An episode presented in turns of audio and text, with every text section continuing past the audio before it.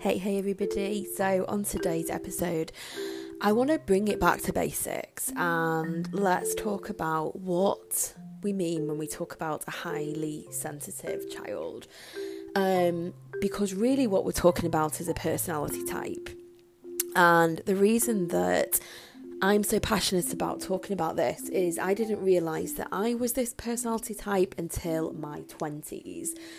And if we can help children recognize what their kind of personality is, and for you as a parent, if you can have the insight into how your child thinks, how they tick, how they feel, it's going to not only make your parenting journey so much more smoother, but you're also going to be speaking the same language to your child. You're going to be setting them up for success, for happiness, for calm. And so let's get back to basics and talk about a few ways that sensitive children perceive things in the world, the way that they think, and the way that they feel. So, to have a high sensitivity, to be highly sensitive in the way that I understand it, is that you really are deeply aware of how everybody around you feels you are very perceptive. You are aware of things in your environment. You're aware of um, facial expressions. You just have this sense, this inner knowing of how somebody feels. And one of the biggest lessons that a highly sensitive child or adult has to work through if they want to be able to have any sense of calm and peace in this world is to recognize that how they're feeling oftentimes isn't their own feelings.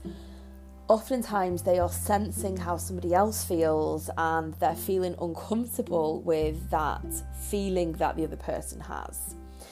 So, for you as a parent, a highly sensitive child will be highly aware of how you feel, which is so uncomfortable when I, for so many parents, when I explain this, because all of a sudden they feel like their child is going to be like a little detective, like following them around and watching how they feel and you know, watching their every move. And maybe you already feel like that with your son or daughter. I know a lot of my private clients feel like that with their children.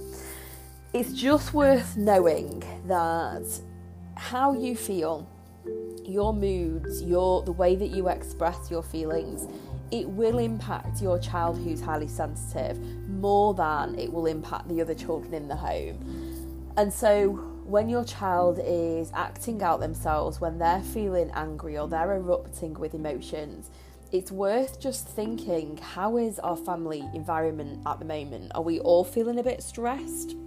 I know this past 18 months, that is perfectly understandable. Uh, we've just been through a global pandemic, and so many countries are feeling the effects of that on a deep level still.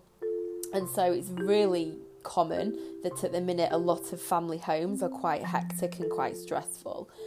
And so ask yourself the question how is our family home? How have we been feeling recently?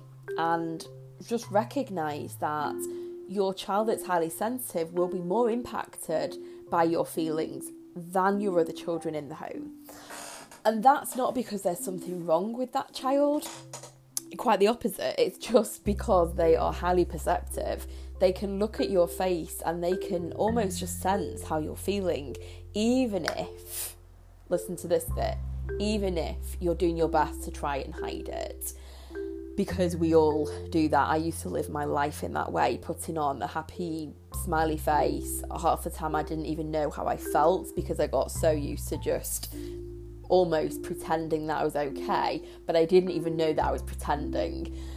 Um, so, another thing that highly sensitive children um, struggle with, can struggle with, is noise and bright lights. Now, for me, when I go into a supermarket or a place that has uh, lots of music playing and lots of these fluorescent false lights, it, it's just ta- taxing on me. I, I can't describe it in any other way.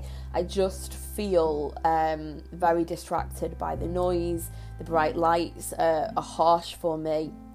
And so when I'm in an environment like that, it then be, just becomes a little bit more tiring and a little bit more stressful. Now, as an adult, I can say to myself, yeah, I'm done. I'm going to leave this shop now. But for a child, they don't have that same awareness of how they're feeling. They also don't have the vocabulary to say that to you. And so, if you're feeling like your child um, has meltdowns in supermarkets or busy um, busy play areas or anywhere where it has like bright fluorescent lights or um, lots of people or lots of activity and lots of noise, you might notice that your child has a meltdown or starts to um, show through their behaviour and emotions that they're not feeling happy and they're not feeling calm. That might happen for you as a parent during your time in that place or when you come out. So, in the car on the way home or when you get back home, suddenly there might be um, eruptions and meltdowns and tears. And so that could be that your child just found that environment that you've just been in very stressful and tiring.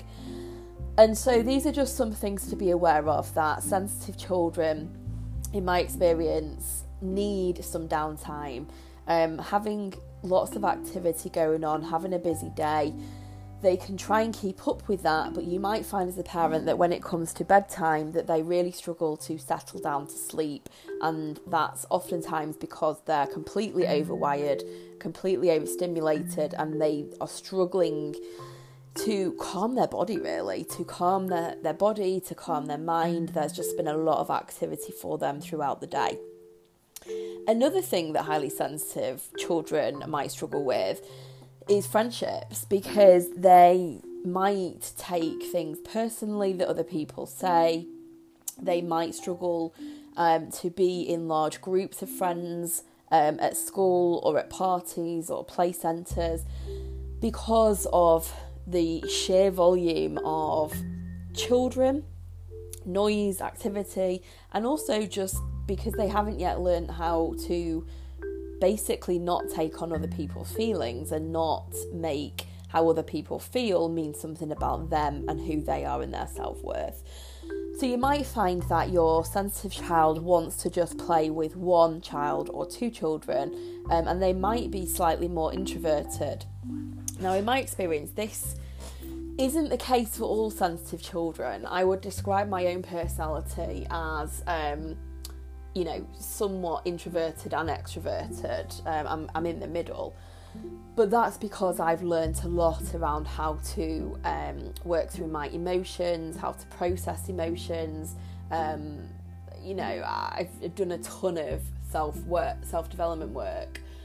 But going back, if I think how I was as a child, I was what what adults would call quite a shy child. I would retreat away, and I really wouldn't have wanted to be in a crowd um, of friends. So it's just worth bearing in mind that you might notice your child wants to just play with one or two friends.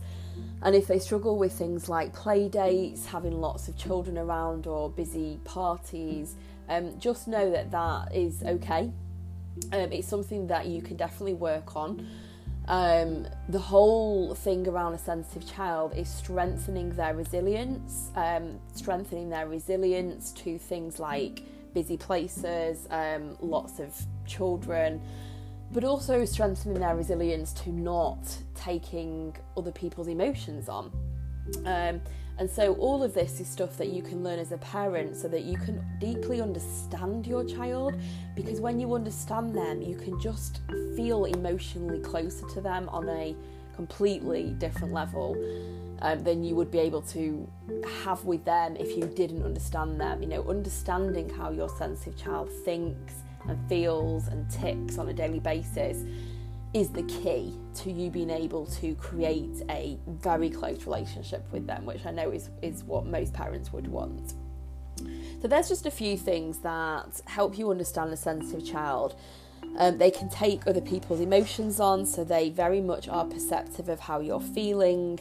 Um, and if they don't know how to process that um, and understand it, if they haven't learned that yet, then they will take on your emotions and that will um, be heavy for them. That will be tough for them to process. Um, the second thing is they might struggle with busy places, lots of noise, um, bright fluorescent lights. So that's just worth bearing in mind when you plan your days out and where you go to. Um, it's just worth thinking about how much time are we spending here. Um, are you looking out for how your child is feeling and, and behaving in those environments because that will give you information around how they're actually feeling. Um, and the final thing is friendships, you know, just recognizing that if your sensitive child is just learning from you in the very early age, uh, very early stages of learning from you how to talk about their feelings, and if this is a brand new thing for you as well, um, then like it is for most people, then it makes sense to understand that they are possibly going to prefer to just be with one or two children um, because they might find friendships quite difficult whilst they're in the early stages of learning how to deal with conflict, how to not take on other on board other people's emotions, um, and how not to be so deeply impacted by lots of noise. So, there's just a few things to help you understand how your highly sensitive child might be feeling and thinking.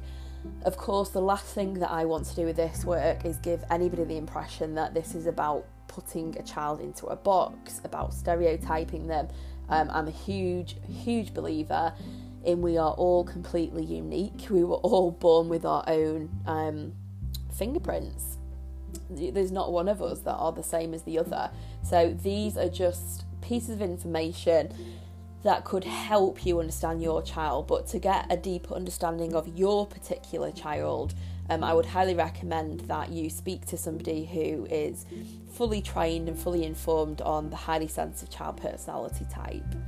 Okay, guys, I will look forward to seeing you on the next episode. Bye for now.